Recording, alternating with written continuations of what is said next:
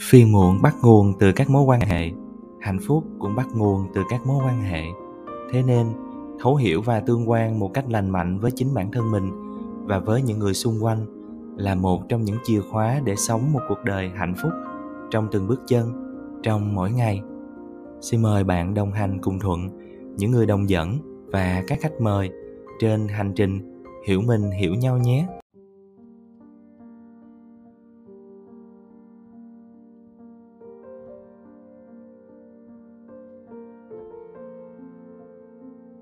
Xin chào mọi người đã trở lại với podcast Hiểu Mình Hiểu Nhau. Mình là Thuận, à, mình đang hoạt động trong lĩnh vực tâm lý trị liệu tại Sài Gòn, à, và đồng hành cùng với mình ngày hôm nay à, là bạn Nguyễn Hoàng Thái. Bạn hiện đang là nhà trị liệu tại Trung tâm Tâm lý Việt An. À, bạn sử dụng cái tiếp cận trị liệu nhận thức định hướng phục hồi, à, viết tắt là C T R, và trị liệu nhận thức hành vi, viết tắt là C B T. À, và rất vui à, có mặt à, của Thái ngày hôm nay. À, Thái có thể gửi đến mọi người một lời chào ha. À, chào mọi người, à, anh Thuận à, giới thiệu đầy đủ quá rồi. à, thì rất vui được gặp mọi người. À, mình là Thái, hiện tại mình đang à, làm việc tại Trung tâm Tâm lý Việt An. À, thì anh Thuận nói là mình à, mình đang là tiên phong trong cái à, hai cái tiếp cận chính mình sử dụng, đó là tiếp cận trị liệu nhận thức định hướng phục hồi và trị liệu nhận thức hành vi. Cảm ơn Thái. um, Thì đến với cái tập số hai của podcast Hiểu Mình Hiểu Nhau, thì tụi mình chọn một cái chủ đề, đó là cái uh, sẽ bàn nhau về cái khái niệm tích cực và tiêu cực trong tâm lý hay là trong cái lĩnh vực sức khỏe tinh thần. um, Cái lý do mà tụi mình chọn cái chủ đề này bởi vì uh, đây cũng là một cái khái niệm mà được cả giới uh, chuyên ngành cũng như là không chuyên, à, người ta sử dụng rất là nhiều, à, gần như là một cái gì đó cửa miệng á. Thì người ta sẽ hay nói là uh, suy nghĩ tích cực, suy nghĩ tiêu cực, à, mày đừng có nghĩ như vậy nữa, nghĩ như vậy tiêu cực quá, nghĩ tích cực lên. Hoặc là um, đừng có lúc nào cũng có cảm xúc tiêu cực như vậy, à, hãy vui lên đi, đừng buồn nữa, đừng sợ nữa, đừng lo. Hoặc là um, họ sẽ phê bình nhau là đây là những cái hành, hành động tiêu cực, à, ừ. và hãy làm những cái điều à, tích cực hơn. Đó là những cái điều mà chúng ta nghe rất là nhiều á. Thì à, thú thật là anh cảm thấy nó có một cái gì đó đáng lo, theo cái nghĩa là khi mà người ta dùng cái chữ tích cực tiêu cực, anh hay có một cái cảm giác là người ta ngầm nói với nhau rằng những gì tích cực thì được xem là đúng, là tốt, là nên làm.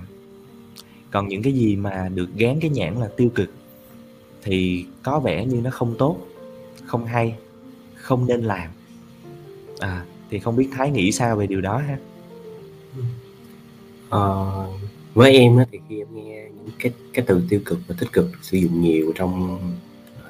như trong truyền thông đại chúng hoặc là trong ngành em cũng hay thấy, thì em cũng có cái lo ngại giống như anh Thuận là liệu nó có đang được sử dụng đúng không, chính xác theo cái nghĩa của nó hay không, hay là nó đang được sử dụng theo một cái cách để khiến cho mọi người nghĩ rằng là, là cái gì nó là tích cực thì nó là cái tốt nên có nhiều, cái gì tiêu cực là nó là cái xấu mình nên né. Thì nếu như hiểu theo cái cách đó thì nó đúng là một cái hiểu sai cũng khá là thường gặp. Ờ, nhưng mà nên được gọi là nên có một cái kênh nào đó để có một cái thông tin chính thống và nó chính xác hơn, đưa đến cho nhiều người biết. Thế thì khi mà em nghe đến người ta dùng cái tích cực tiêu cực nhiều á, thì Thái ừ. có nhìn thấy một cái nguy cơ gì không? Ừ, Thái thì cũng có ổn không? Cách dùng từ đó có ổn không? À, đối với em, em nghĩ cái từ giống như nó là ngôn ngữ ấy, thì nó không có lỗi.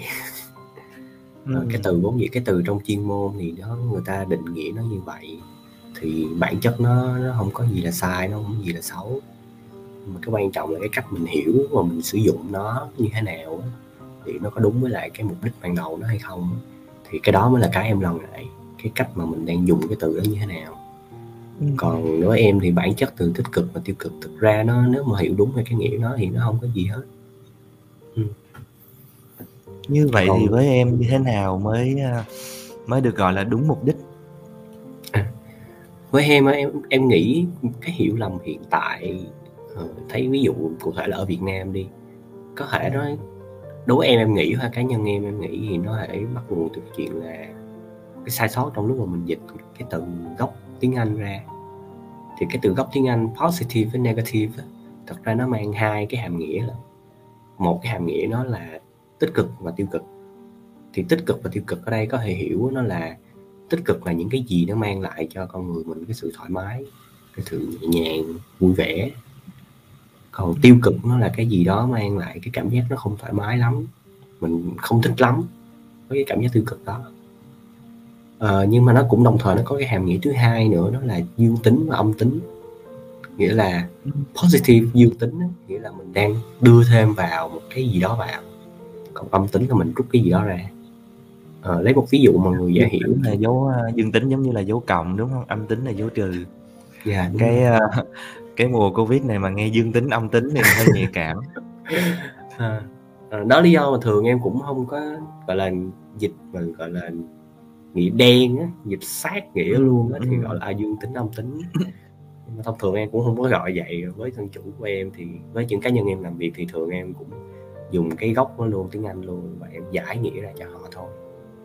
À, thì cái nghĩa mà em tạm gọi là dương tính âm tính á, như em đang nói thì nó là khi mình rút cái gì đó ra, rút một cái kích thích hay là một cái gì đó, hoặc là mình đưa vào thêm cái gì đó thì nó gọi tạm gọi là âm tính và dương tính.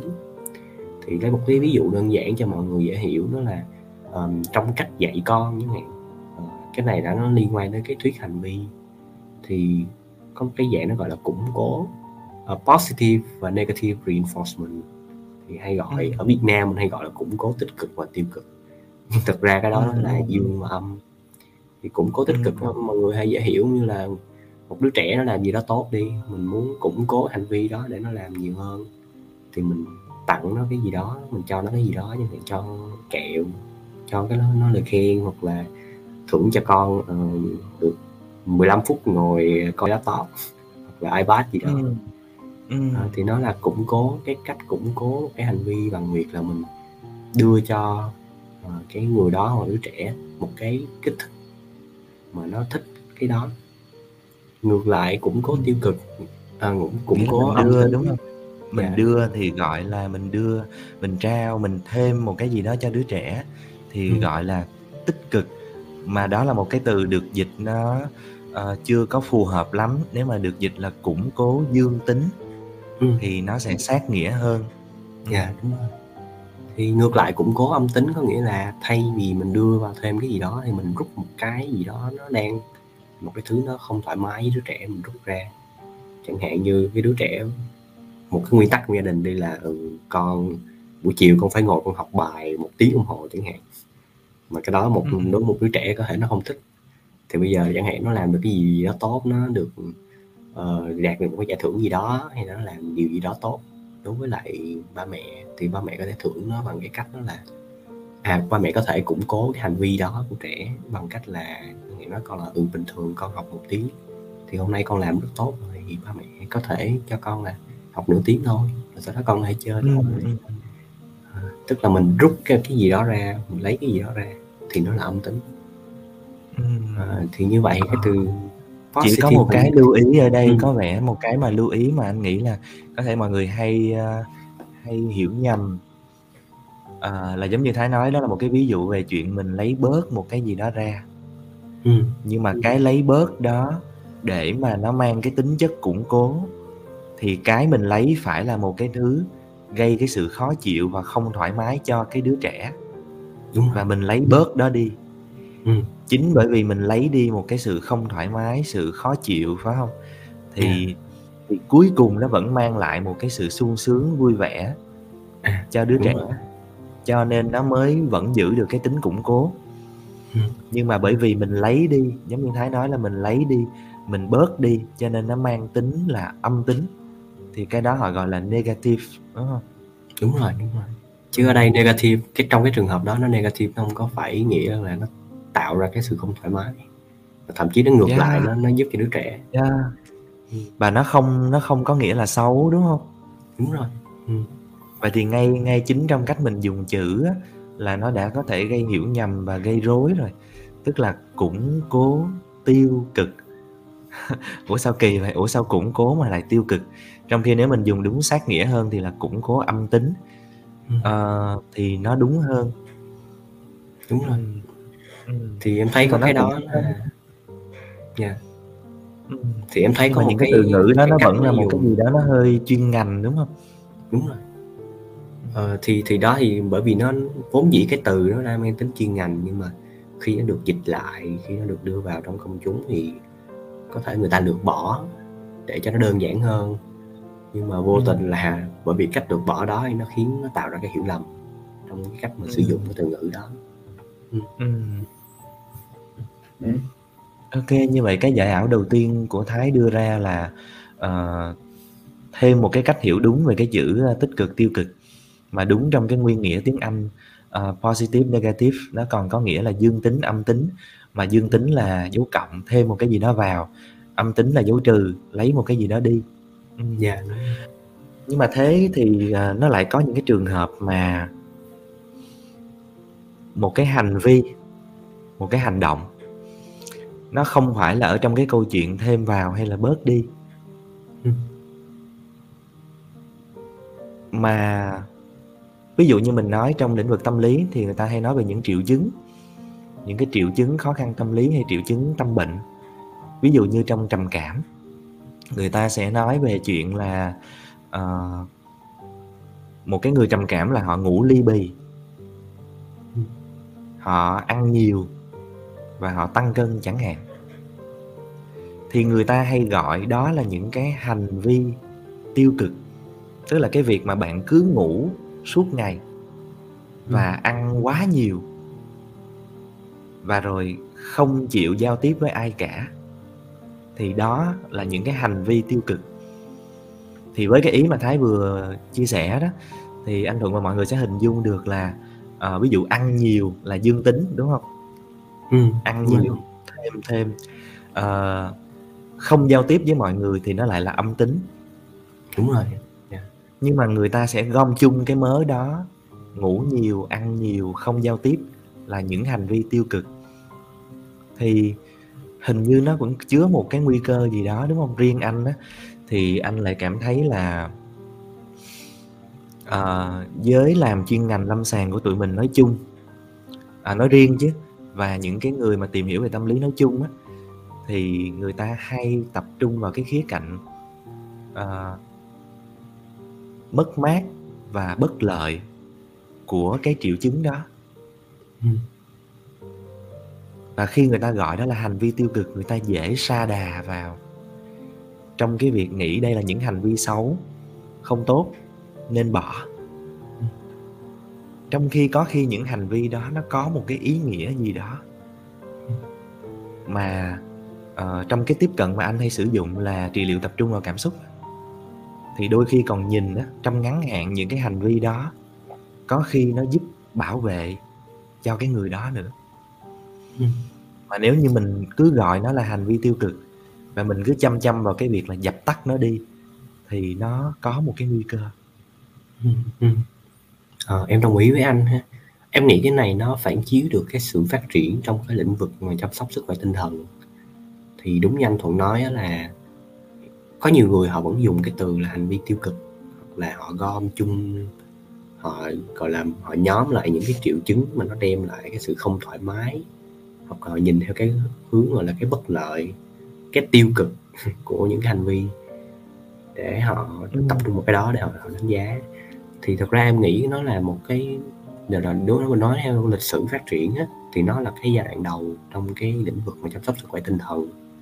Cái thời gian đầu khi mà cái lĩnh gọi là cái lĩnh vực tâm thần nó vẫn đang là chủ đạo trong cái chăm sóc sức khỏe tinh thần á, thì họ tập trung nhiều vào triệu chứng, họ tập trung vào cái chuyện là làm như thế nào một cái người bệnh nhân họ hết triệu chứng, họ hết những cái vấn đề đó, thì họ tập trung nhiều vào như vậy để họ có thể tìm ra thuốc gì đó để cho bệnh nhân uống. Thì nó là cái điều dễ hiểu. Ờ, nhưng mà trong À, và anh chỉ muốn mở ngoặt một xíu là và khi họ nhìn ở cái góc nhìn đó của những cái thời kỳ đầu khi mà họ chữa trị những cái vấn đề tâm lý thì hình như họ nhìn những cái triệu chứng đó như một cái gì nên được loại bỏ càng sớm càng tốt. Và và trong cái cách gọi hành vi tiêu cực đó, người ta không ghi nhận bất kỳ một cái một cái tính chính đáng, một cái tính hay ho gì của những triệu chứng đó hết. Ừ, ừ, đúng rồi, đúng rồi. À, thì tất nhiên là nó cũng có cái cái lợi trong cái việc mà nhìn nhận đó vào cái thời gian đầu, bởi vì thực sự ừ. giống như là thời gian đầu phát triển mà thì mình chưa có hiểu nhiều, thậm chí trong cả cái lĩnh vực mình làm thì mình cũng chưa hiểu nhiều, thì mình mình nhìn theo cái góc nhìn đó để mình có thể làm việc được trước. À, nhưng mà tất nhiên là trong quá trình làm việc á, thì theo cái sự tiến hóa thì cái đội ngũ mà trong ngành một ngành khoa học như vậy họ cũng nhận ra là à, có những cái bất lợi trong cái cách nhìn con người như vậy, thì nó cũng có cái sự tiến hóa theo thời gian rồi. À, thì có một cái có một cái câu chuyện em muốn kể ở đây để cho mọi người hiểu rõ hơn, đó là ở Mỹ thì cũng có một cái thời gian là những cái người mà có khó khăn tâm lý họ bị nhìn nhận giống như là nó có hơi là gọi là quá tiêu cực luôn, tức là họ được những bác sĩ hoặc là những người trong ngành họ nhìn nhận như những người là bị điên, bị khùng rồi không có thể nào chữa trị được vân vân. Thì sau đó có một cái phong trào bên Mỹ, cái phong trào nó cũng là phong trào mà đằng sau cái cái lý thuyết về trị liệu định nhận thức định hướng phục hồi của em làm, nó là phong trào ừ. phục hồi ở Mỹ. Thì cái phong trào này được khởi xướng bởi những người bệnh nhân trong bệnh viện tâm thần, những người mà dường như là cái tại cái thời điểm đó được coi là không có thuốc chữa, không có thể nào hòa nhập được với cộng đồng, thì họ khởi xướng phong trào để họ đòi lại cái quyền lợi của mình, để họ cho mọi người thấy là những cái triệu chứng tôi đang có đó, nó không hoàn toàn là xấu tất cả, nó không hoàn toàn nhất thiết là phải loại bỏ hết, tôi vẫn xứng đáng, tôi có thể sống với những cái triệu chứng này trong cuộc đời của tôi. À, thì tới khoảng năm một nghìn chín trăm chín mươi chín thì ở Mỹ á, họ cái phong trào đó nó ảnh hưởng tới mức mà trong cái bộ, bộ luật của Mỹ, quốc hội Mỹ phải thay đổi luôn. Họ quyết định là uh, em nhớ không lầm là có một cái gọi là đưa ra một cái case luôn là công nhận cái quyền của những bệnh nhân, cái quyền được sống của họ, sống theo lựa chọn cái cách sống của họ, họ không nhất thiết họ ừ. phải đi điều trị và loại bỏ triệu chứng nữa. ừ. Ừ. Thì nói ở đây để cho mọi người hiểu là thật ra triệu chứng hoặc là những cái khó khăn mà mình hay gọi, những cái hành vi tiêu cực, nó không nhất thiết hoàn toàn là tiêu cực, nó cũng có cái mặt lợi của nó. Thì mình có thể mình, yeah. mình nhìn như vậy thì mình sẽ thấy là à, nó, nó không hoàn toàn là cái gì, gì xấu. ừ. Ừ. Yeah. Thì trước khi mà nghe Thái nói một chút coi là cái góc nhìn bên Thái thì uh, có những cái mặt lợi như thế nào trong những cái hành vi có vẻ như tiêu cực và trong những cái triệu chứng tâm lý. ừ. à, Thì anh chia sẻ một chút là thật ra uh, không chỉ là nói về những cái khía cạnh khá là cực đoan như là những bệnh bệnh nhân trong bệnh viện tâm thần, mà những người uh, đang hết sức bình thường thôi. ừ.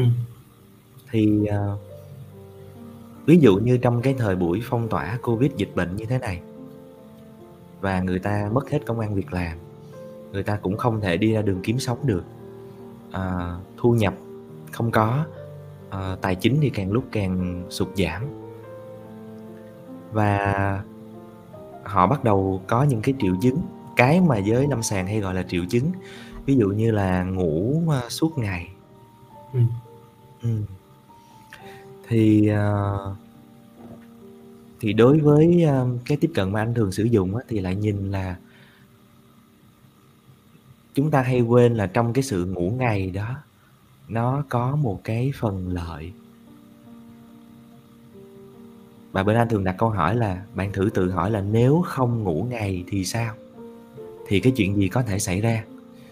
Thì ví dụ như nếu người đó không ngủ suốt ngày á, thì sáng dậy người đó lại phải đối diện với cái cảnh là mình không có việc làm, không có lương, cũng không đi ra đường kiếm sống được, à, nhà thì Uh, hết đồ ăn, và họ ừ. sẽ phải đối diện với cái cảm giác mình là một cái kẻ thất bại ừ. và không thể lo được cho bản thân và gia đình của mình, thì họ có thể sẽ không chịu nổi cái điều đó Thậm chí nhiều khi họ có nguy cơ uh, nghỉ quẩn không chừng, khi mà cái cảm giác đó, nó, nó, nó dâng lên quá nhiều.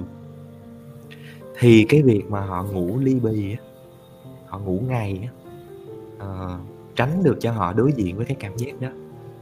Và có khi nó lại làm giảm bớt cái nguy cơ là họ sẽ nghỉ quẩn, họ sẽ làm chuyện dại dột. ừ. Thì đó là cái mặt phải, anh hay gọi là cái mặt phải. ừ. Và cái cái khía cạnh tạm gọi là tích cực trong một cái hành vi mà xã hội thường hay kêu là tiêu cực, ừ. mà chúng ta hay quên cái điều đó. ừ. Thì em đồng ý anh Thuận ha, thì em thấy nó có cái tương đồng. Đó là cái tiếp cận em sử dụng. Thì trong tiếp cận em sử dụng thì họ cũng sẽ phân loại ha, tức là không phân loại đối với hành vi, nhưng mà đối với suy nghĩ và cảm xúc ấy, họ cũng sẽ gọi là có những suy nghĩ là tích cực và tiêu cực. Nhưng theo cái hàm nghĩa đó là những cái suy nghĩ và cảm xúc đó, đó nó đang khiến cho một người không thoải mái hay không thoải mái, là khiến một người thoải mái hay không thoải mái thì gọi là tích cực tiêu cực thôi. Nhưng mà cái việc mà đánh giá một cái suy nghĩ cảm xúc đó nó có tốt hay xấu hay không á, thì vẫn sẽ đánh giá dựa trên cái mặt lợi và cái mặt hại của một cái suy nghĩ cảm xúc hay là hành vi. Nó có đang giúp cho cái người đó thích nghi với lại cái môi trường hiện tại không? À, tiếp cận em dùng tiếp cận trị liệu nhận thức thì nó nhấn mạnh nhiều đến cái từ chữ thích nghi. Tại vì một cái giả định chung nó là con người mình vốn dĩ là một động vật, thì động vật luôn sẽ có cái bản năng là sinh tồn. Thì bất cả bất cứ cái phản ứng gì con người trong cảm xúc, trong hành vi hay trong suy nghĩ, nó đều luôn chứa đựng có cái mục đích sinh tồn trong đó. Thì như anh Thuận có nói hồi nãy, cái việc hành vi ngủ ngày ấy, thì cái ý nghĩa sinh tồn nó là để cho cái người có thể, giống như anh Thuận nói ha, em thấy cái ý anh Thuận nói nó cũng rất là hay, là để họ không phải đối diện với lại cái sự thật hiện tại. Nhưng một cái mà em nghĩ tới được đó là để họ dự trữ năng lượng. Dạ. Ừ. Thay vì có cái sự nghỉ ngơi trong đó, đúng không? Đúng nó rồi. có nó có cả cái sự nghỉ ngơi, hồi phục năng lượng và ừ. dự trữ năng lượng như Thái nói, ừ. cho một cái cuộc chinh chiến tiếp theo. ừ. Và trong cái tình huống là hiện tại mình không có, mình thiếu đồ ăn, mỗi ngày mình ăn càng ngày càng ít đi để mình mình tằn tiện cho sống được qua một nguyên một cái tháng hoặc là mấy tháng cách ly, thì tất nhiên là phải ngủ để dự trữ năng lượng. Khi mình không có nhiều đồ ăn thì mình ngủ dự trữ năng lượng thôi. yeah. Thậm chí là nhiều khi mình ngủ để mình bù cái lượng đồ ăn mình thiếu, đúng không? Biết đâu. ừ, ừ, Đúng rồi. Thì đó, thì em thấy là mỗi cái hành vi, mỗi cái cách phản ứng con người nó đều mang cái ý nghĩa sinh tồn trong đó, để họ thích nghi với lại cái môi trường hiện tại. Như vậy thì Thái ơi, nếu trong trường hợp đó uh, có thể gọi cái cái hành vi của người đó và cái suy nghĩ của người đó là đang mang tính thích nghi không? Nếu mà đối với cái tiếp cận mà em sử dụng, với em cái việc đó, người đó giả như người đó suy nghĩ là uh, có thức tôi cũng chả làm được gì, ừ. và cái hành vi là người đó ngủ ngày như như mình nói nãy giờ, thì nó có được gọi là thích nghi không? ừ. Với em ha, tại một thời điểm nào đó thì nó là có. Ờ, ừ. Đối với trong trị liệu nhận thức thì sẽ xét thứ nhất, thứ nhất ha, cái hành vi đó nó có đang giúp cho họ hay không, và thứ hai là họ có đang kéo dài nó quá hay không, họ có đang sử dụng nó quá nhiều không. Thì chẳng hạn như cái hành vi như anh Thuận nói đi là ngủ ngủ ngày ngủ nhiều, nếu như họ ngủ một ngày như vậy để họ dự trữ năng lượng, để họ tránh phải đối diện với cái cái sự thật khó khăn hiện tại, thì có thể nó mang tính thích nghi, nó giúp cho họ đó. Nhưng mà nếu như họ bây giờ họ ngủ, thay vì một ngày mà họ ngủ cả tuần hoặc là họ ngủ nhiều tuần như vậy, họ không làm gì khác nữa, thì khi đó nó có thể nó trở thành kém thích nghi.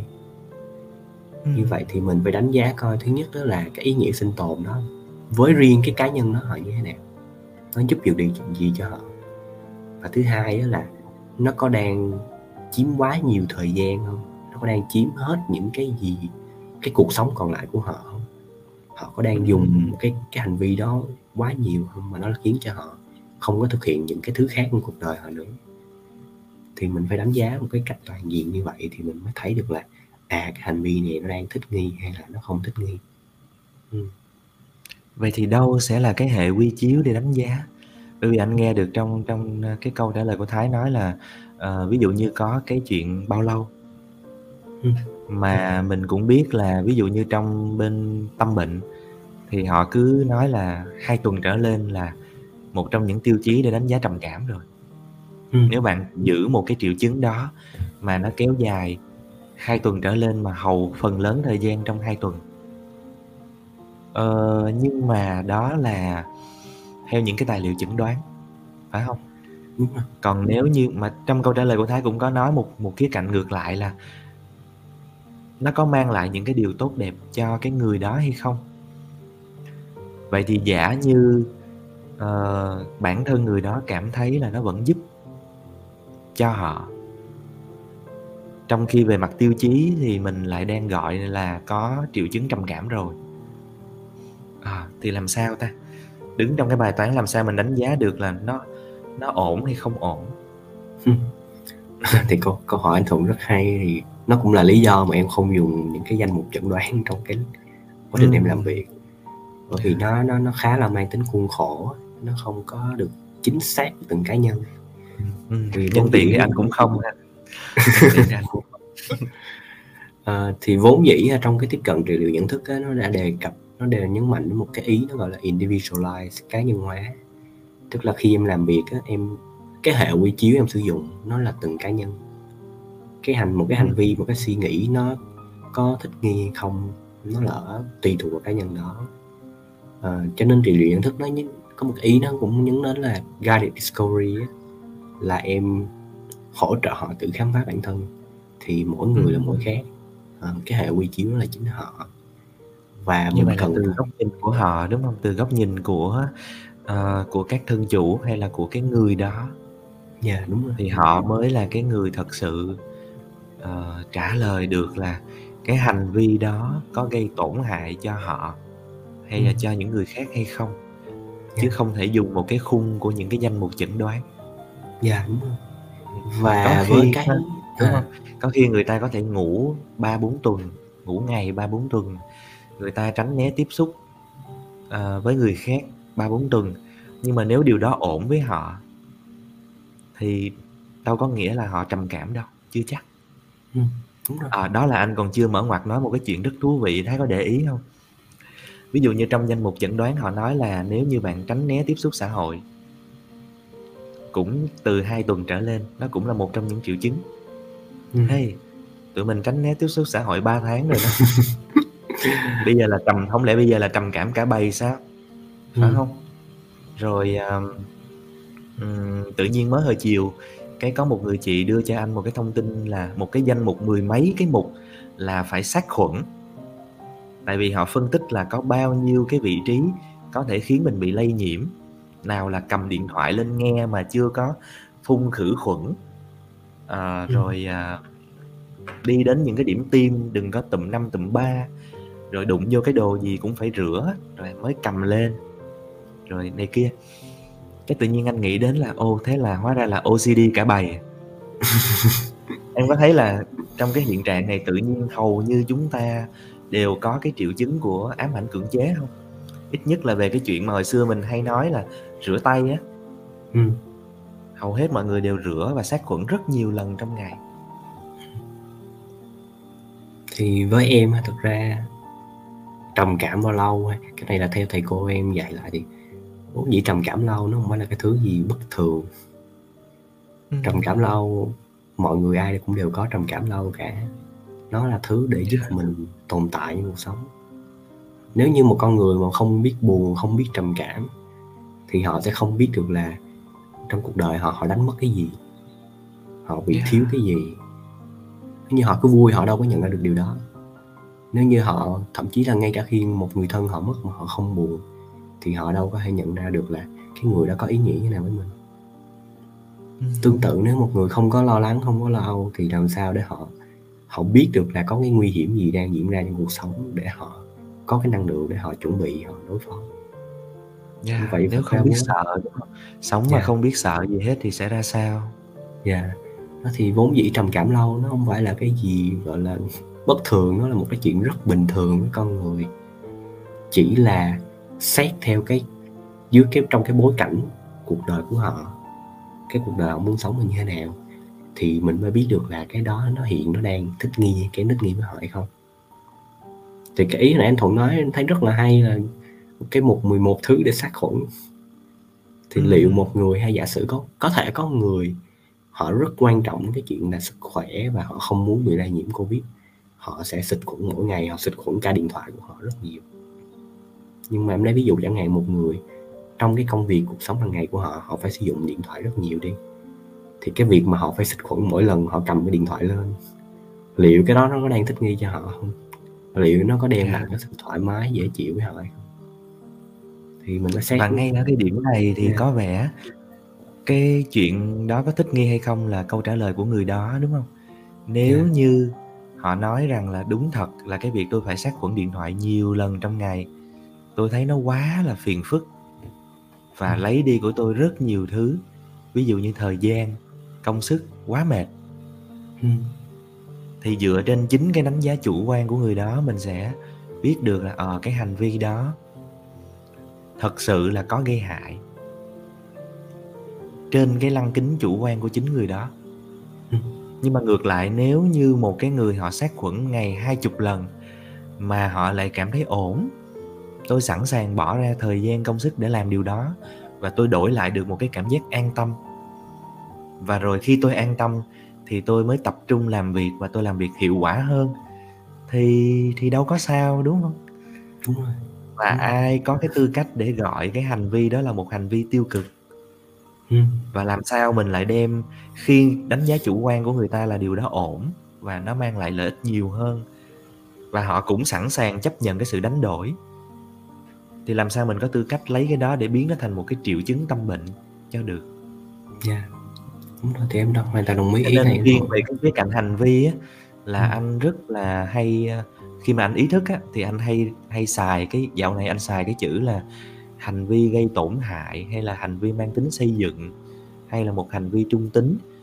À, một cách ý thức thì anh rất là hạn chế sử dụng cái chữ hành vi tích cực tiêu cực. ừ. Lâu lâu bị vướng là do quen miệng. Thú thật là mình vẫn bị quen miệng, chứ còn khi mà anh giữ cái sự tỉnh táo và ý thức thì anh sẽ hạn chế, và anh chỉ gọi là hành vi hủy hoại, hành vi uh, xây dựng, hay hành vi trung tính. ừ. Mà cái ý của Thái rất hay là hủy hoại, xây dựng hay trung tính là phải dựa trên đánh giá của chính người đó. ừ. Đúng rồi. Và thậm chí với em, em chỉ dùng hành vi thôi, tại vì nó cũng không thể nào phân loại rõ ràng nữa, mà có thể trong một cái hành vi nó có một phần hủy hoại nhưng cũng có một phần giúp ích. Thì thực sự ra nó như thế nào là cũng tùy thuộc vào cá nhân đó, và thậm chí cũng có sự thay đổi thời gian nữa. Có thể hiện tại cá nhân nó thấy rằng là cái hành vi mà họ xịt khuẩn, họ xịt khuẩn điện thoại đó mỗi ngày, nó đang giúp cho họ rất nhiều, thì có thể nó đang thích nghi. Nhưng mà biết nó được qua ngày hôm sau họ nhận ra là à không, nó tốn quá nhiều thời gian của tôi, tôi không muốn nữa, thì nó lại trở thành kém thích nghi. Như vậy đối với em ha, bản chất cái hành vi nó, nó chỉ là hành vi. Hành vi nó chỉ là hành vi, nó nó đang giúp ích hay không giúp ích mà thôi. À, thì em cũng không có gọi nó một cái tên gì cụ thể là sao, mà em sẽ mà có lẽ mình chỉ đánh à. giá được, đúng không? Đánh giá được từng yeah. thời điểm, từng ừ. thời điểm, và có khi nó nó chứa cả cái sự giúp ích lẫn không giúp ích, và yeah. giúp hay không giúp là do cái người đó tự chiêm nghiệm. ừ. Và cuối cùng là tùy cái cá nhân đó, họ muốn quyết định như thế nào, muốn quyết định giữ cái hành vi đó hay không, hay không muốn chọn một cái cách gọi là một cái cách hành xử nào đó khác. ừ. Đồng ý. Anh cũng hay hỏi chính là cái điều là quan trọng là bạn cảm thấy khi bạn uh, giữ một cái hành vi thì nó có mang lại cho bạn một cái kết quả mong muốn như ý của bạn hay không, hay là ngược lại, bao nhiêu phần trăm nó đưa bạn tới cái chỗ bạn muốn, bao nhiêu nó không. ừ. à. Và mình không chêm vào bất kỳ một cái phán xét gì cả ừ. trên cái hành vi đó. Tại nhiều khi có những thân chủ trả lời với anh là hành vi đó đang đưa tôi đến cái nơi tôi không muốn. ừ. Nhưng mà lúc này muốn như vậy, tôi lại muốn giữ cái hành vi đó. ừ. Ừ. À, thì anh sẽ luôn luôn hiểu một cách ngầm ẩn là bên dưới cái việc họ muốn duy trì một cái hành vi, dù cho tự họ đánh giá là nó không đưa họ tới cái nơi họ muốn, thì bên dưới đó cũng có một cái nhu cầu gì đó. ừ. à, Nó có một, một cái, cái ý nghĩa, một cái bổ sung ha. Tại vì mình có thể có một số người khi nghe tới đây họ có thể họ tự hỏi là à, vậy những hành vi mà tự hại thì sao, là những hành vi mà nó mang tính rủi ro cao, thì nếu để cho cá nhân họ làm những cái đó thì có ổn hay không. Thì một cái thầy em nói rất là hay đó là đối với tôi ha, đối với thầy em ha, với tôi khi mà tôi thấy những cái thân chủ và những cá nhân họ làm như vậy thì tất nhiên tôi thấy không ổn, nhưng mà chỉ đơn thuần là tôi chỉ cho họ thấy có những lựa chọn nào khác không, và tôi sẽ muốn hướng họ tới một cái hướng, một cái lựa chọn khác. Cuối cùng quyết định là vẫn ở họ. Nhưng mà thông thường ha, đằng, đằng sau một cái hành vi như vậy, giống như anh Thuận nói đó, mà đằng sau đó là một cái nhu cầu, cái nhu cầu của một cái cá nhân đó, thì mình có thể tìm những cái lựa chọn khác cũng đáp ứng được cái nhu cầu đó. Thì tất nhiên vốn dĩ mỗi người ha, thì em nghĩ bản chất mỗi người thì họ vẫn sẽ chọn những cái lựa chọn khác, chứ không ai lại đi chọn cái hành vi tự hại hay là tự sát là một cái nếu chỉ biết, đúng không? Nếu dạ. họ biết, nếu ừ. họ biết. Uh, hôm vừa rồi anh uh, trò chuyện với uh, với một chị đó. Uh, thứ sáu này cũng sẽ lên cái số với số podcast với chị đó. Uh, thì chị có nói một cái ý rất là hay là người ta không có lựa chọn sai đâu. Người ừ. ta chưa từng và sẽ không bao giờ có một cái lựa chọn sai hay là có một cái hành vi tiêu cực, mà đó chỉ là cái lựa chọn và cái hành vi duy nhất, tốt nhất mà cái người đó biết ở thời điểm đó mà thôi. ừ. Thì tự nhiên anh nhớ cái ý này vì nó trùng với cái ý mà Thái vừa nói. Nhiều khi họ không thực sự muốn chọn cái việc tự hại hay là tự sát hay là làm hại một ai đó, chẳng qua là bởi vì cũng với cái nhu cầu đó, họ không biết một cái cách thức khác. ừ. Có thể ở thời điểm đó họ chưa biết một cái cách thức khác Nó uh, nó lành hơn, nó yeah. giúp hơn để cho yeah. ẩn thỏa được cái nhu cầu đó. ừ. Ừ. Cá nhân em, em em làm việc với nhiều thân chủ có cái hành vi như vậy rồi thì em cũng hiểu cái này. Có thể đôi khi ngay tại thời điểm đó họ không thấy được cái những cái lựa chọn khác, bởi vì cái hình ảnh anh dụ em hay nói là giống như lúc đó họ đang đeo một cái lăng kính rất đen, và ừ. cái gọi là qua cái lăng kính nó chỉ có đúng một con đường trước mặt, nó là tự sát và tự hại. Họ mọi thứ còn lại nó bị uh, che mờ hết, đúng không? Che khuất dạ. đi dạ, đúng rồi. Họ chỉ còn thấy một lựa chọn duy nhất thôi. ừ.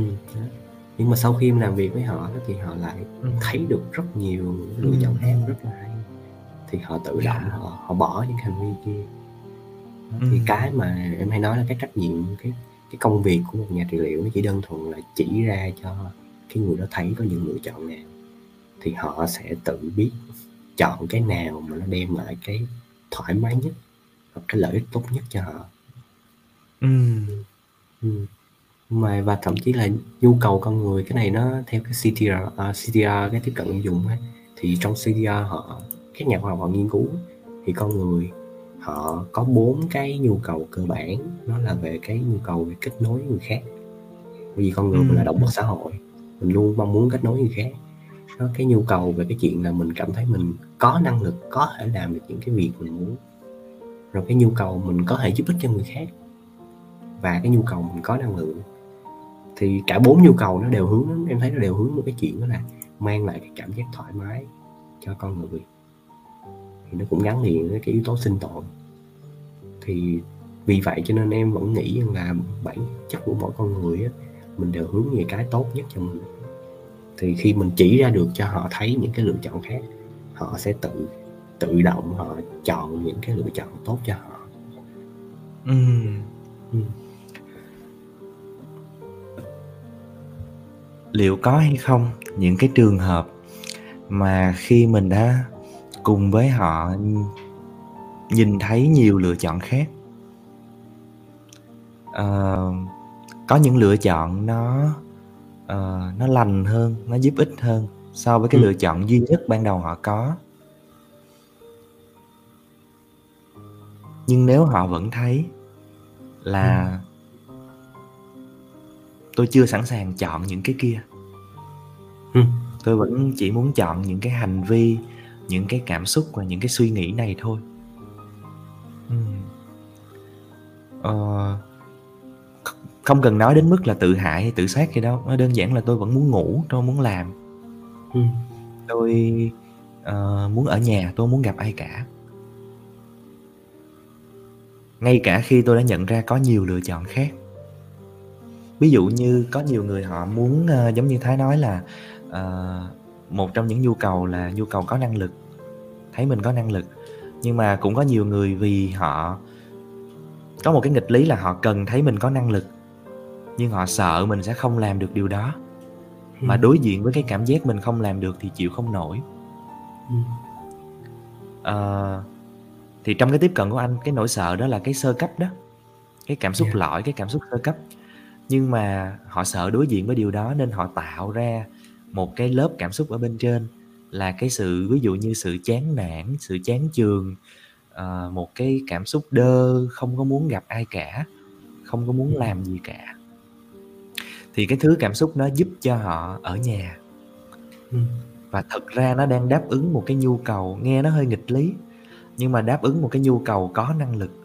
Tại vì tôi ở nhà, tôi không làm thì tôi không thất bại, tôi không thất bại thì tôi không đối diện với cái cảm giác đó. Thì nó vẫn gián tiếp thỏa được cái nhu cầu là tôi giữ được cái cảm giác là mình có năng lực. Thì cho đến khi ví dụ như mình cùng họ nhận ra được là bạn có thể đi ra ngoài và bắt đầu thử những cái điều nho nhỏ với những cái người rất là dễ tính, để cho bạn có được cái cảm giác thành công chút chút. ừ. Ừ. Hoặc là nhiều khi có một cái lựa chọn là họ có thể làm một cái gì đó ngay trong nhà. ừ. Nhưng mà nếu họ vẫn không sẵn sàng ha, thì, thì đối với anh có khi bên dưới đó nó vẫn vẫn đang có một cái nhu cầu gì đó khác mà nó chặn họ lại. ừ. Ừ. Khiến cho họ vẫn thấy là tôi vẫn muốn ở nhà, không muốn làm gì cả, vẫn muốn nằm ngủ nhiều hơn. ừ. Ừ. Thì Thái thấy sao trong cái trường hợp đó? Thứ nhất ha, là em thấy cái này nó hoàn toàn hợp lý, nó không có nghịch lý. Nghệ thuật có nói là nghe có vẻ nghịch lý. Ừ, thì đúng rồi, cho nên anh cố tình nói là nghe có vẻ nó nghịch lý nhưng mà nó lại hợp lý. ừ. Thì thật ra em thấy, em nhấn mạnh đến cái chuyện là hợp lý, bởi vì nhiều nhiều người tới gặp em họ cũng nói là tôi thấy bản thân tôi rất là phi lý, tôi rất là nghịch lý trong cái chuyện suy nghĩ thế này, cảm thấy thế này. Thật ra nó hoàn toàn hợp lý. Uh, nhưng mà cái cái cách làm việc ha, em nghĩ cái này nó sự khác biệt trong tiếp cận ha. Thì đối với em, em nghĩ khi mà anh Thuận nói á, em sẽ nghĩ đơn thuần đó là mình chưa giúp họ khám phá hết. Uh, thì một cái kỹ thuật mà trong xê bê, trong trị liệu nhận thức nó dùng nhiều đó là phân tích ở chi phí. Tức là khi em gọi cho họ những cái lựa chọn khác rồi, em sẽ cùng với họ phân tích coi vậy theo cái lựa chọn cũ này, theo cái hành vi cũ của bạn, nó đang đem lại cái gì cho bạn, và nó đang khiến cho bạn phải bỏ lỡ những cái gì một đời, nó có những cái chi phí gì bạn trả cho đó. Mình tương đánh tự... giá những cái sự đánh đổi, đúng không? Những cái sự yeah. đánh đổi. Yeah.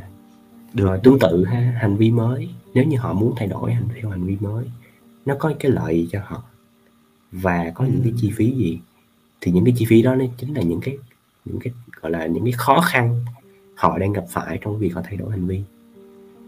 Và em sẽ cùng với họ để họ tìm hiểu, họ khám phá hết bốn cái nhóm yếu tố này đến tận cùng luôn. Chẳng hạn như một cái mà em thấy rất hay trong xê tê rờ đó là hỏi là, là what's the best about the best. Tức là bây giờ cái hành vi cái hành vi cũ của bạn, chẳng hạn như hành vi bạn ngủ nhiều, không ra ngoài, nó có cái gì hay, nó có cái gì tốt cho bạn chuyện đó. Rồi cái tốt đó nó đem lại cái gì tốt nữa cho bạn. Và cứ hỏi hỏi như vậy để cho họ dần dần khám phá ra sâu thẳm cái lợi ích gì, lợi ích nó mang lại tốt nhất cho họ, cái gì nó là cái nhất với họ, nó mang ý nghĩa lớn nhất với họ trong cái hành vi đó. Thì lúc đó mình sẽ chạm tới được cái nhu cầu sâu thẳm nhất. à, Thật à. ra tưởng khác nhưng mà mình mình đi đến một cái điểm giao thoa rất là chung. Dạ yeah. Tại vì ừ. khi mà ừ anh cũng thường hay đẩy đến tận cùng như vậy, chỉ có thể là cái câu hỏi nó khác thôi, nhưng yeah. mà cuối cùng mình chạm đến được cái đáy sâu thẳm nhất, là cái ý nghĩa tận cùng đằng sau cái triệu chứng, cái hành vi đó. yeah. Rốt cuộc là họ cần cái gì, họ tìm kiếm cái gì. à, Đó, và một cái mà bên em nó sử dụng nữa đó là, thực ra nó cũng là cái chung, đó là phỏng vấn tạo động lực. thì cái cách mà em giúp cho thân chủ khám phá đó, nó cũng mang cái màu sắc này. Tức là em có thiên hướng, em đẩy thân chủ qua cái hướng hành vi mới nhiều hơn. Tức là em giúp cho họ khám phá nhiều về cái mặt lợi ích của hành vi mới, để cho thấy rằng à, nếu như thay đổi tôi thay đổi hành vi mới như này nó sẽ giúp tôi rất nhiều. Đồng thời em giúp cho họ khám phá nhiều hơn cái mặt chi phí của hành vi cũ, để cho họ thấy là cái hành vi hiện tại tôi đang giữ này nó đang ngăn cản cái gì tôi trong cuộc sống, tôi đang bỏ rất nhiều chi phí cho nó. Thì tự động như vậy nó giống như là nó giúp cái cán cân nó nghiêng qua một bên, thì nó sẽ giúp cho họ thấy là tôi có động lực để tôi thay đổi, thì từ đó họ sẽ ừ. dễ dàng thay đổi hơn. ừ. Khi họ nhìn thấy được cái bài toán được mất, đúng không? Yeah. Nó rõ ràng hơn. Và nó ừ, cái sự đánh đổi nó quá lớn nếu mà tôi giữ một cái Một cái hành vi cũ. yeah. ừ. à, Dẫu cho nó có mang lại một cái lợi ích gì đó. ừ. Và đồng thời trong là em bên, trong khi xung quanh à. thì tôi đang có nhiều cái lựa chọn khác nữa. yeah. Nó cũng đưa đến được cho tôi cái nhu cầu ấy, nhưng mà cái Cái sự đánh đổi nó, nó ít hơn. yeah. ừ. Đồng thời là khi làm việc em cũng lưu ý đến cái khung mà những cái chi phí của hành vi mới. Những cái chi ừ. phí nó chính là những cái khó khăn họ đang gặp phải, họ thay đổi. Thì khi mà em đưa ra, em giúp cho họ khám phá ra những lựa chọn mới rồi đó, em cũng sẽ được đồng hành với họ trong cái chuyện là khi bạn thực hiện cái này, khi bạn cố gắng thay đổi hành vi như thế này, bạn gặp khó khăn gì thì tôi sẽ đồng hành cùng với bạn để bạn vượt qua được những khó khăn đó. Thì khi mà mình đi đồng hành một với họ trong như vậy, những cái á, à. một trong những cái khó mà anh thấy là họ sẽ hay gặp á, uh, nó sẽ thiên về mặt cảm xúc. ừ. Ví dụ như là thường nhất nó là thật ra nó là nỗi sợ. ừ. Khi mà con người ta đã nhìn thấy uh, nhiều cái lựa chọn rồi, đánh giá hết rồi, thì anh nghĩ một trong những cái rào cản còn lại là người ta ngần ngại, người ta sợ trước một cái thứ không có quen, trước một ừ. cái thứ không có chắc chắn, và trước những cái nguy cơ ừ. uh, sẽ không thỏa được cái nhu cầu đó. Um, tại vì ai dám đảm bảo một trăm phần trăm là tôi không thất bại, đúng không? Yeah, đúng. Hoặc là trong tình yêu chẳng hạn, ai dám đảm bảo là nếu mà tôi chọn những cái lựa chọn kia, đúng là nó ít đánh đổi hơn á, nó làm cho tôi ít bỏ lỡ những cơ hội trong cuộc đời mình.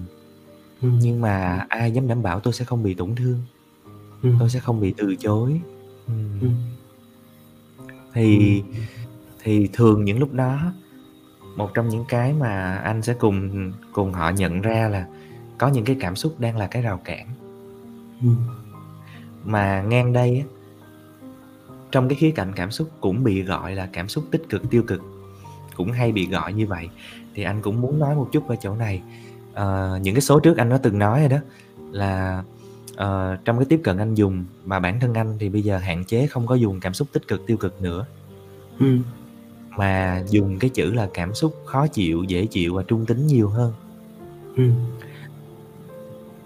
Chỉ để ngầm ẩn nói một cái ý là hạn chế cho người ta đừng có nghĩ là tích cực là tốt mà tiêu cực là xấu. ừ. Bởi vì ngay chính cái nỗi sợ đó, nó đâu có xấu hoàn toàn đâu. ừ. Và nó, nó chính đáng nữa là đằng khác. Ừ. Giống như cách dùng từ của Thái là nó mang tính thích nghi. ừ. Ví dụ giờ trong bối cảnh Covid này mà kêu không sợ mới là lạ. yeah. Kêu mà mỗi một ngày thức dậy không lo, trong khi bây giờ giãn cách thêm một tháng mà kêu không lo thì nó mới là lạ. Mà yeah. không lo có khi mới là nguy hiểm. ừ.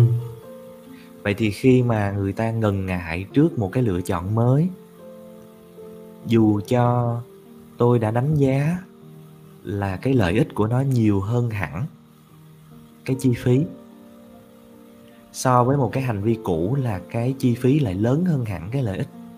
ừ. Nhưng mà họ vẫn lo, họ vẫn sợ, là một ừ. cái chuyện rất bình thường. Tại vì nó vẫn là một lựa chọn mới mẻ, xa lạ và ừ. không có sự chắc chắn. ừ. Thì uh, anh sẽ nhận ra cùng với họ bên dưới cái nỗi sợ đó, thì họ muốn một cái sự an tâm. uh, Thì thường trong trong cái tiếp cận mà anh hay hay dùng á, thì thật ra khi họ ở trong cái tình trạng đó là bên trong họ ít nhất có hai cái cảm xúc nó khác nhau và hai cái nhu cầu khác nhau cơ, chứ không phải chỉ có mỗi nỗi sợ. Bởi vì họ cũng có một phần à, muốn thay đổi.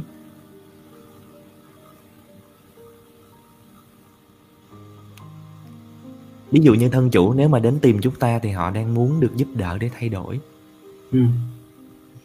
Nghĩa là có một cái phần nào đó họ có cái nhu cầu được khác đi so với những cái hiện tại. Ừ.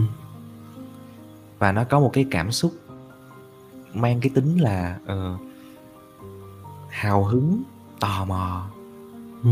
thôi thúc cái sự thay đổi. Chỉ có điều lúc đó là họ đang gặp một cái cuộc uh, tranh đấu giữa hai cái cảm xúc khác nhau. Ừ. Một bên là một cái cảm xúc tò mò, hào hứng muốn thay đổi, một bên là sợ sự thay đổi. Ừ. Một cái sợ sự thay đổi đó là cần cái sự an tâm, còn cái sự tò mò hào hứng đó là cần một cái sự khác biệt cho cuộc đời của mình. Ừ. À, thì anh sẽ hay tạo cái điều kiện cho hai cái cảm xúc đó nó được trò chuyện và sẽ tìm được một cái điểm dung hòa. Ừ. Bởi vì hai nhu cầu đó đều rất chính đáng. Ừ. Tìm cái điểm dung hòa sao cho tôi vừa có thể đổi mới cuộc sống của mình, dấn thân nhiều hơn, có được cái thay đổi mà tôi mong muốn, nhưng vẫn từ từ để tôi vừa đủ một cái sự an tâm. Chứ nó không có quá là đáng sợ. Tôi không có muốn làm những cái thử nghiệm nó quá là ghê gớm ngay lập tức. Ừ. Ừ. Ừ. Thì khi okay. chính có một cái cuộc dung hòa và cái cảm xúc nó được xoa dịu á, thì tự nhiên họ sẽ có thể dễ dàng chọn những cái lựa chọn mới hơn. Ừ. Ừ. Thì em thấy ở đây có sự tương đồng cũng có sự khác nhau trong cách làm việc á. Tương đồng em thấy thực ra cách hiểu giữa cái tiếp cận anh dùng của em nó cũng giống nhau, đó là có những cái cảm xúc đằng sau đúng thật, nhưng mà cảm xúc tiêu cực á, em vẫn dùng cảm xúc tiêu cực ha. Cảm xúc tiêu cực nó không nhất thiết có gì xấu. Vậy giống như anh Thuận nói cũng rất hay là trong cái tình huống này ai mà chẳng sợ, hay là trong chuyện tình yêu ai mà chẳng sợ vì đâu. Yeah. Thì cảm xúc sợ là chuyện rất bình thường. Em trong cái công việc của em, em một phần đó là em giáo dục cho thằng chủ hiểu chuyện này luôn, là để cho hiểu là cảm xúc sợ hay là cảm xúc tiêu cực nó là chuyện rất bình thường, nó còn nó giúp mình thích nghi mà, nó giúp mình sinh tồn mà. Nhưng mà đằng sau cái cảm xúc đó, nó giúp cho mình khám phá rằng là cái gì nó là cái quan trọng của mình, cái giá trị gì mình đang có. Chẳng hạn một người họ họ rất muốn có tình yêu đi mà họ sợ, họ né tránh trong chuyện tình cảm. Là bởi vì cái chuyện tình cảm, cái chuyện tình yêu nó là một cái giá trị rất lớn với họ, là cái thứ rất quan trọng. Cái, cái cảm giác mà họ được muốn được an toàn, không bị tổn thương nó rất quan trọng. Nó là cái giá trị của họ. Ờ, nhưng mà quay lại đó là trong đối với cách trị liệu em dùng ha, nó sẽ không nhấn mạnh về cảm xúc, nó sẽ giúp cho họ nhìn nhận lại là bây giờ họ lại có tiếp tục, họ có lựa, lựa chọn mới tiếp, họ có muốn để cảm xúc sợ đó kìm họ lại không, hay họ muốn làm gì với nó. Tại cảm xúc nó chỉ là năng lượng, thì họ muốn dùng cảm xúc nó như thế nào. Họ có muốn để cảm xúc đó khiến cho họ né tránh hoài cái chuyện tình cảm hay là cái sự thay đổi không, hay họ muốn dùng cảm xúc đó là cái năng lượng để họ thay đổi. Và em gợi em gọi là em liên kết nó với lại cái giá trị, những cái gì nó thực sự quan trọng với họ để em tiếp tục tạo lực để cho họ thay đổi tiếp. Ừ. Ừ. Như vậy thì để cho mình có thể, để cho mỗi người có thể biết được khi nào một cái cảm xúc của tôi, à, nói sao ta, tức là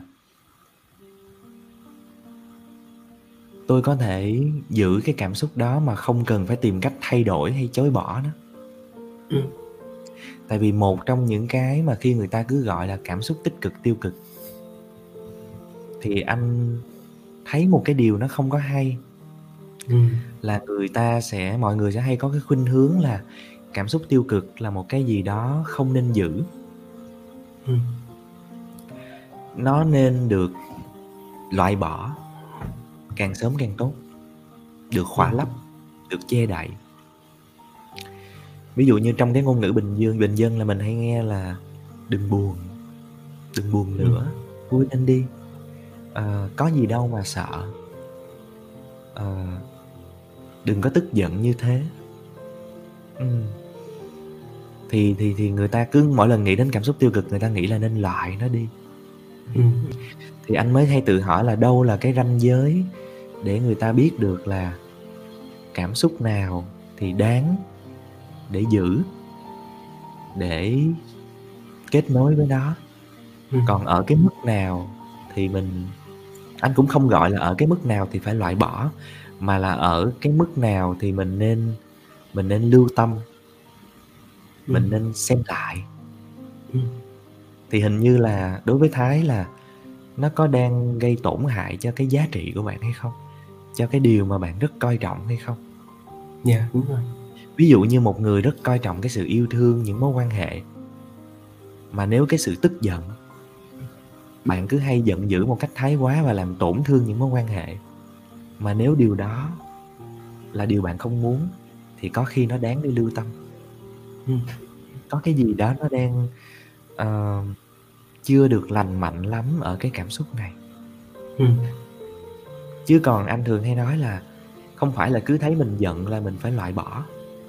ừ. Bởi vì có rất nhiều mối quan hệ mình rất cần cái sự tức giận nha. Có những điều rất là đáng giận, mà trong khi cái sự tức giận á, là nó còn giúp cho mình khẳng định được bản thân mình nữa cơ. ừ. Ví dụ giờ Thái tưởng tượng như ai lấy điện thoại của em là một cái vật dụng rất là riêng tư, xong rồi tự nhiên mở Messenger của em lên đọc. Mà nếu giờ anh Thuận làm điều đó mà em không giận á, thì nó sẽ như thế nào? Dạ, phải không? Rồi. Anh liệu có bớt cái hành động đó lại không, hay anh càng bắt đầu xâm phạm vô cái điện thoại của em, rồi những đồ đạc khác của em nhiều hơn? ừ. Ừ. Những lúc đó mình mình phải giận chứ, mình cần cái cơn tức giận đó để mình khẳng định rằng là đây là đồ riêng tư của tôi, bạn không được đụng vào. ừ. Tôi có nhu cầu được tôn trọng, tôi có nhu cầu được đối xử một cách công bằng. Nhưng mà nếu như mà em giận đùng đùng lên, xong rồi em chửi anh xối xả, rồi em nhục mạ anh thế này thế kia, hoặc là thậm chí em đánh anh vì ừ. anh đụng, thì hình như hình như và đặc biệt là nếu như mối quan hệ giữa em và anh quan trọng với em thì hình như nó đáng lưu tâm. Dạ, phải không? Dạ, đúng rồi. Thì em sẽ nói là bản chất cảm xúc nó không gì là xấu, vì cảm xúc nó nó vẫn là cái thứ để giúp mình sinh tồn mà, thì bản chất nó không có xấu. Chỉ là mình cần xét theo cái hệ quy chiếu của cái cá nhân đó, là cảm xúc đó tôi có đó, cái cái thời lượng đó là cái nó kéo dài bao lâu thì đó là không ổn, hoặc cái ừ. cường độ của cảm xúc nó mạnh với bao nhiêu thì đó là không ổn với cái người đó. Chẳng hạn một cái người đó, cái giá trị của họ là họ muốn mình là một cái người điềm tĩnh chẳng hạn, mà cái cảm xúc của họ nó cứ bộc phát lên quá mạnh đi, thì có thể nó đang đi ngược cái giá trị của họ, thì họ cần làm cái gì. à. Và nó có cái, em nghĩ cái này là khác biệt trong cái cách tiếp cận ha. Đối với bên em á, thì em chỉ nghĩ đơn thuần cảm xúc nó là năng lượng thôi, nhưng mà mình có cái năng lượng đó mình muốn làm gì với nó. Thì với cái tình huống này anh Thuận phân tích ha, thì em sẽ nói là một câu thầy em nói em rất thích là đừng để cái tức giận của bạn trở thành gây hấn. Cái cảm xúc tức giận nó rất là tốt, nó là cái năng lượng của bạn, nó báo hiệu cho bạn biết là có cái điều gì đang không phải diễn ra với bạn, có cái nguyên tắc gì mà bạn rất quan trọng nó mới bị phá vỡ, một ai đó đang công kích bạn. Nhưng mà đừng có để cái tức giận nó trở thành cái hành vi bạn gây hấn ngược lại. Mà có những cái cách nào để bạn thể hiện cái cơn tức giận đó một cách nó hợp lý và tôn trọng cái người còn lại không? Chẳng hạn một cái kỹ một cái kỹ năng giao tiếp mà em đang dạy thân chủ đó là nó gọi là I feel statement. Tức là thay vì khi mình tức giận mình công kích người kia, mình nói là ừ, chẳng hạn trong chuyện tình yêu đi là ừ, tại sao anh em lúc nào cũng làm như vậy, không bao giờ lắng nghe, vân vân vân. Mình hãy chuyển qua mình nói kiểu là à, khi mà em làm như vậy thì anh cảm thấy buồn, anh cảm thấy không vui. à, Anh chỉ muốn nói là ừ, mình lúc đó anh có cảm xúc này nè, và sau đó mình có thể làm cái gì mình giao tiếp để mình giải quyết mâu thuẫn không? Ừ. Thì có những cái cách khác, có những cái hành vi khác để thay mình... vì là mình công kích, đúng không? Thay yeah. vì là mình sử dụng cái sự tức giận để mình công kích, mình tấn công, ừ. thì mình hoàn toàn có thể nói là tôi đang có cái cảm xúc gì vào lúc này khi yeah. mà bạn làm như thế. ừ. Yeah. Ừ. Ờ, cho nên bản thân của cảm xúc nó không có cái tích cực tiêu cực theo cái nghĩa là đúng sai, tốt xấu, nên không nên. Bản chất của mọi cảm xúc nó đều có giá trị và ý nghĩa của nó. Dạ, yeah, đúng. Và cái ranh giới để xem là cái cảm xúc đó gây hại hay là lành mạnh thật ra là ở cái cách mình sử dụng nó. Dạ. Yeah. Nói theo cái ngôn ngữ của Thái, thật ra nó là cái điểm rất là chung giữa các cái mô hình với nhau thôi. Tức là thay vì bạn sử dụng cái cảm xúc đó để à, tấn công người khác, hoặc là bạn giấu luôn cái cảm xúc đó vào trong. ừ. Thường đó là hai cái lối người ta hay xài.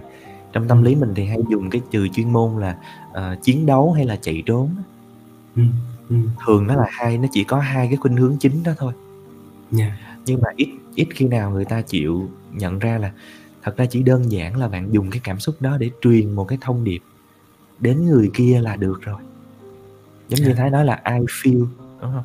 I feel yeah. statement, cho người đó biết là tôi cảm thấy như thế nào. Trong khi cái cái cách mà chúng ta được lớn lên, được nuôi dạy, không hiểu sao mà nó cứ ra cái kiểu mà bạn là cái đồ thế này, bạn là cái đồ thế kia. Chứ người ta lại ít khi chịu nói là tôi cảm thấy, tôi cảm thấy như thế này, như thế kia, mà lúc nào cũng là tấn công người kia hết. Còn không là đem giấu luôn. Mà thật ra cái sự giấu đó nó cũng không tốt về lâu về dài. Thì thực ra cái hành vi mà công kích hay là hành vi né tránh nó cũng có cái lợi đó mà. Bởi vì nó rất dễ để làm. ừ. Nó tiết kiệm năng lượng cho mình. Thay vì mình nhận cái trách nhiệm về mình, nhận cái trách nhiệm là mình cần thay đổi để cải thiện mối quan hệ, thì cái việc của mình đổ lỗi, mình công kích người khác nó ừ. dễ hơn nhiều. yeah. Đó là lý do con người mình làm. Nó luôn luôn có hai mặt, đúng không? Nó luôn luôn có yeah. sự đánh đổi. yeah. ờ, Mà thực ra khi người ta chọn cái cách Uh, tấn công một cách thái quá hay là chạy trốn một cách thái quá, nó là cái cách người ta đang bảo vệ bản thân mình mà thôi. Dạ yeah, đúng. Và nó thường thường là cái cách mà người ta, cái cách duy nhất mà người ta đã học được, đã ừ. trải nghiệm từ ừ. nhỏ tới lớn. Thường những những người mà sử dụng cái đó thì họ uh, ít có cái cơ hội trải nghiệm là à, hóa ra có một cái cách thứ ba, ừ. là tôi không cần bỏ chạy, nhưng tôi cũng không cần tấn công thái quá, ừ. mà tôi có thể khẳng định một cách rất là trung tính, ừ. vừa thể hiện được mình nhưng mà không thể hiện tới mức tấn công người khác, ừ. và không cần bỏ chạy. ừ. Ừ. Đúng rồi. Thì em sẽ bổ sung thêm một ý là, là có thể nó không phải là cách duy nhất họ học được, nhưng mà có thể nó là cái cách duy nhất họ nghĩ tới ngay tại thời điểm đó nữa. Cách duy nhất họ nghĩ ra được là ừ. tôi phải bảo vệ bản thân tôi như thế này, thì lúc đó họ sẽ hành động theo. Cho nên à. em cũng sẽ nói là hành vi, thậm chí những hành vi né tránh hay công kích người khác á, nó cũng có lợi, nó không phải hoàn toàn xấu. Tại vì có nhiều người sẽ đi theo cái hướng rất cực đoan ngược lại, như là những hành vi như thế này là những hành vi xấu, tôi không được có, tôi không phép có. Nếu mà tôi có là tôi không họ có. sẽ Họ sẽ tự phán xét bản thân. Dạ, đúng. Nếu mình nói trong câu chuyện làm nghề thì những người làm nghề trị liệu tâm lý họ sẽ phán xét thân chủ. Còn ừ. nếu nói trong câu chuyện đời thường thì bản thân mọi người có thể rơi vào cái khuynh hướng tự phán xét bản thân. Dạ, đúng. Thật ra nó chính là cái chủ đề cốt yếu của ngày hôm nay đó. Nãy giờ mình nói về cái hành vi rồi đó. Thì ừ. đó chính là cái ưu tư mà có cái chủ đề ngày hôm nay, là khi người ta dùng cái chữ là suy nghĩ tiêu cực, cảm xúc tiêu cực, hành ừ. vi tiêu cực, người ta sa vào một cái nguy cơ tự phán xét, tự trách móc bản thân. yeah. Và người ta dễ quên đi một cái phần còn lại của bức tranh, là trong mỗi một cái suy nghĩ tiêu cực, cảm xúc tiêu cực, hành vi tiêu cực đó, nó đều có cái lợi, cái mặt phải của cái đồng xu và cái ý nghĩa của riêng nó. yeah. Người ta hay quên điều đó lắm. ừ. Thì em lấy cái ví dụ mà trong tương quan luôn, tại vì điểm chung với anh Thuận đi, chẳng hạn trong mối quan hệ có một cái mâu thuẫn xảy ra, là một bên họ bùng nổ, họ tức giận, họ công kích lại và họ bỏ đi, là vừa có gây hấn và vừa né tránh luôn. Thì thật ra có à, thể có cả hai. Dạ, thì có thể nha, cái hành vi ngay tại thời điểm đó nó là cái duy nhất để họ bảo vệ bản thân mình, họ nghĩ ra để họ bảo vệ bản thân, nhưng nó không nhất thiết là cái điều gì quá xấu để phán xét bản thân mình. Bởi vì yeah. họ vẫn luôn có cái lựa chọn là họ quay lại, họ xin lỗi, họ nhận trách nhiệm về họ, họ và ngồi lại với nhau để cùng giải quyết mâu thuẫn, cùng giao tiếp một cái theo một cái lối, một cái hành vi mới nó thích nghi hơn. Đó thì yeah. đã thấy là đôi khi ngay tại thời điểm đó cái hành vi như vậy nó có thể giúp ích, nhưng mà về lâu dài nó có thể nó sẽ ảnh hưởng mối quan hệ. Thì để cho cái cá nhân hoặc là mỗi cặp đôi họ nhận ra rằng là cái hành vi đó nó không hoàn toàn là cái gì mà mình phải loại bỏ hết trong cái mối quan hệ. Thì ừ. nó đối với em nó hơi cầu toàn và cực đoan quá. Thì em chỉ yeah. nghĩ đơn thuần đó là ok, tôi đã mắc cái lỗi này rồi thì làm thế nào để tôi tôi chữa lành lại, tôi cải thiện mối quan hệ lên tiếp tục. ừ. Ừ. Mà nó đơn giản là cái cái lựa chọn có ý thức của mình thôi. Dạ. yeah. ừ. Khi mình đã thật sự biết là rốt cuộc bên dưới những cái suy nghĩ, cảm xúc và hành vi hay bị dán cho một cái nhãn là tiêu cực, nó rốt cuộc là cái nhu cầu gì, cái giá trị gì. à, Và rồi khi tôi nhận ra là không phải chỉ có một cách thức duy nhất mà tôi đã từng có, ừ. mà còn nhiều cách nữa, nhiều cái lối suy nghĩ khác, nhiều cái cảm nhận khác, nhiều cái hành vi khác mà cũng cùng thỏa được cái nhu cầu, à, gìn giữ được cái giá trị đó. ừ. Thì nó mở ra một cái không gian, đúng không? Có thể yeah. nó không tuyệt đối, nhưng mà nó mở ra một cái không gian lựa chọn nhiều hơn cho cái người yeah. đó. ừ. Thành thử ra là về mặt uh, sử dụng từ ngữ á, thì có thể là anh hơi bị ám ảnh từ ngữ, ô xê đê từ ngữ. Nên là uh, suy nghĩ á nha, thì anh ừ. anh hay dùng là, dạo gần đây thì anh dùng là suy nghĩ đó thực tế hay là thiếu thực tế, cảm xúc đó là khó chịu hay dễ chịu, hành vi đó là gây tổn hại hay là mang tính xây dựng, và cái kết quả đó là cái điều bạn muốn hay không muốn. Vậy ừ. thôi. ừ. Và với em uh, với em thì em vẫn dùng là cái sự phán xét. ừ. à. Thì với em em vẫn dùng là suy nghĩ, cảm xúc thì em vẫn gọi là tiêu cực hay tích cực. ừ. à, nhưng mà em sẽ giáo dục cho cái cái cá nhân em làm việc đó, để họ hiểu là cái đó nó không nhất thiết là tốt hay xấu, mà quan trọng là nó giúp gì được cho bạn và bạn muốn làm gì. Cho nên thật ra là cái cái bản chất cốt yếu là tụi mình đều đang giống nhau, chỉ yeah. có là về mặt xài từ thôi, về mặt xài từ. yeah. à, ừ. Cho nên em nói là à, cái ngôn ngữ nó ngôn ngữ nó không có lỗi của nó. Ngôn ngữ đặt ra là để mình định nghĩa gì đó. Khổ một cái là em biết sao không? Khổ một cái là tiếng Việt của mình á, ừ. là một cái thứ tiếng mà nó bị ám cái sắc thái tình cảm nhiều lắm. à, ừ. à, Tiếng Việt mình có rất nhiều chữ rất là trung tính, nhưng mà khi mà xài nhiều á, khi con người ta xài nhiều cho những bối cảnh mang tính tiêu cực, thì khi mình thốt lên nó sẽ bị ám cái màu tiêu cực. ừ. Ví dụ như chữ ích kỷ. ừ. Nếu mà chiết tự ra, ích kỷ đơn giản là suy nghĩ cho lợi ích của bản thân. Mà suy nghĩ cho lợi ích của bản thân là không có tốt có xấu nha. Thật ra nó rất trung tính nha. Nhưng ừ. mà em có để ý là vì mình cứ hay xài cái chữ ích kỷ cho những cái bối cảnh tiêu cực, em vừa nghe cái chữ ích kỷ là em thấy nó có cái sắc thái tình cảm liền. ừ. Đúng, đúng. Em hoặc có là những chữ ái. Em có bao giờ để ý cái chữ ái không?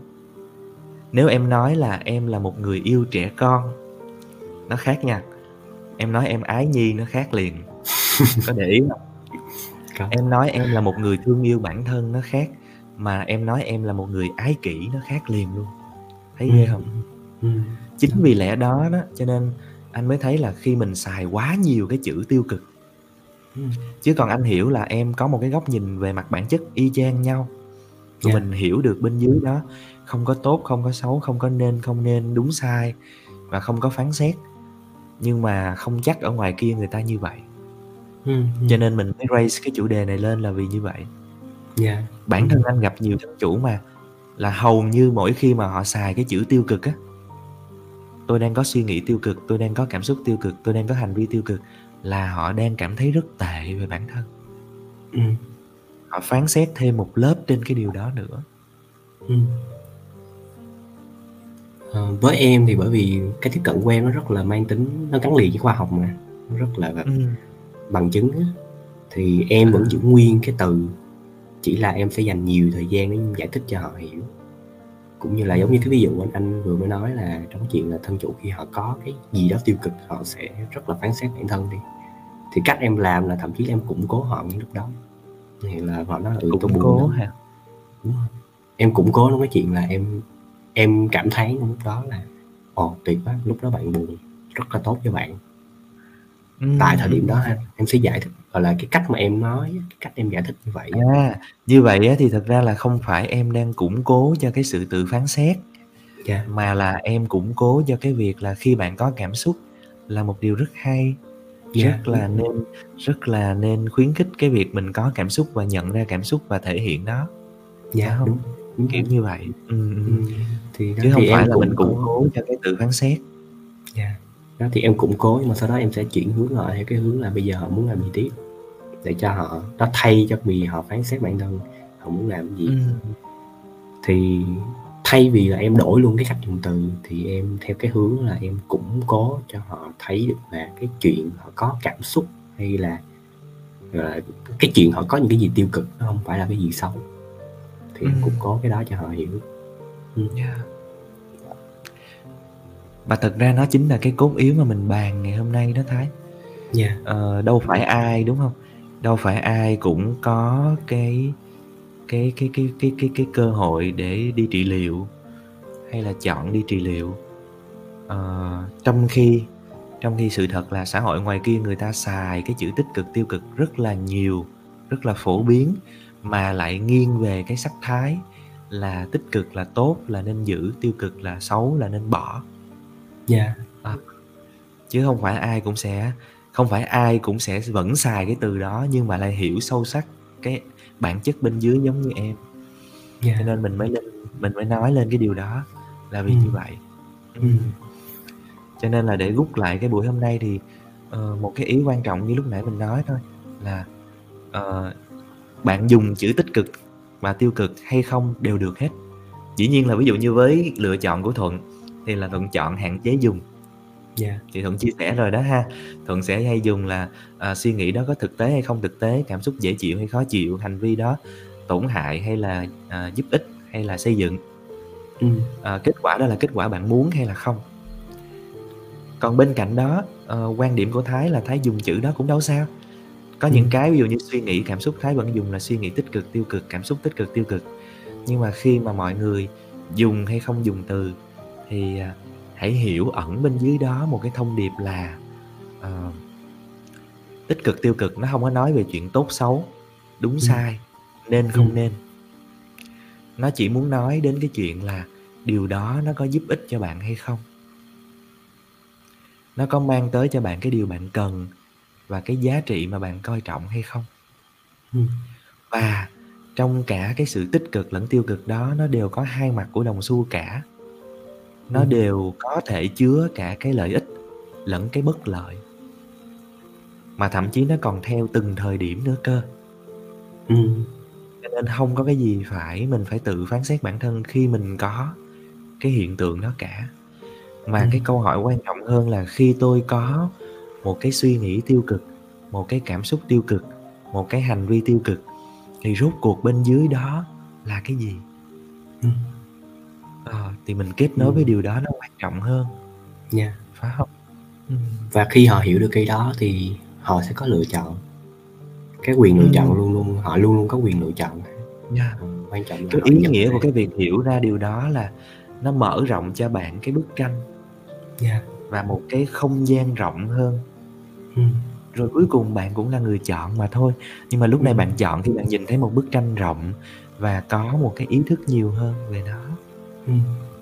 Mà lúc đó là bạn chọn cho chính bạn, chứ cái hệ quy chiếu vẫn là của bạn á, trong cái bối cảnh ừ. là cái cuộc sống bạn muốn sống như thế nào, chứ không phải là một cái tiêu chuẩn mà của xã hội sử dụng hay là của ai khác đưa lên cho bạn. Thì không nhất thiết mình không chọn là... bởi vì xã hội gọi nó là tiêu cực nữa. Dạ. Yeah. Yeah. Cảm ơn Thái cho cái buổi chia sẻ ngày hôm nay ha. Thì yeah. uh, trước khi kết lại cái buổi hôm nay thì à, em có còn lời gì muốn nhắn gửi đến mọi người không? À, thì rất là vui được anh Thụ mời trong buổi hôm nay ha, để có thể gửi cái thông điệp đến cho mọi người hiểu rõ hơn về cái gì, cái cách dùng từ tích cực và tiêu cực. Thì em thì chỉ mong mọi người là đó, thì cũng quay lại thôi là hiểu đó, nó đúng hơn về hai cái từ này, và quan trọng để cho mình thấy là cái những cái suy nghĩ, những cái cảm xúc và những cái hành vi mình có đó, rốt cuộc nó nó gắn liền với giá trị của mình và nó giúp ích gì được cho mình lúc ngay lúc này. Và quay lại là mình có lựa chọn như thế nào, mình muốn làm gì với nó. Yeah, cảm ơn Thái. Uh, cảm ơn mọi người đã lắng nghe uh, cái podcast tập số hai này đến thời điểm này ha. Uh, hy vọng là sẽ còn có những cái cuộc nói chuyện khác với Thái uh, về yeah. những cái chủ đề xung quanh sức khỏe tinh thần. Uh, xin chào mọi người ha, hẹn gặp lại mọi người trong những số tiếp theo.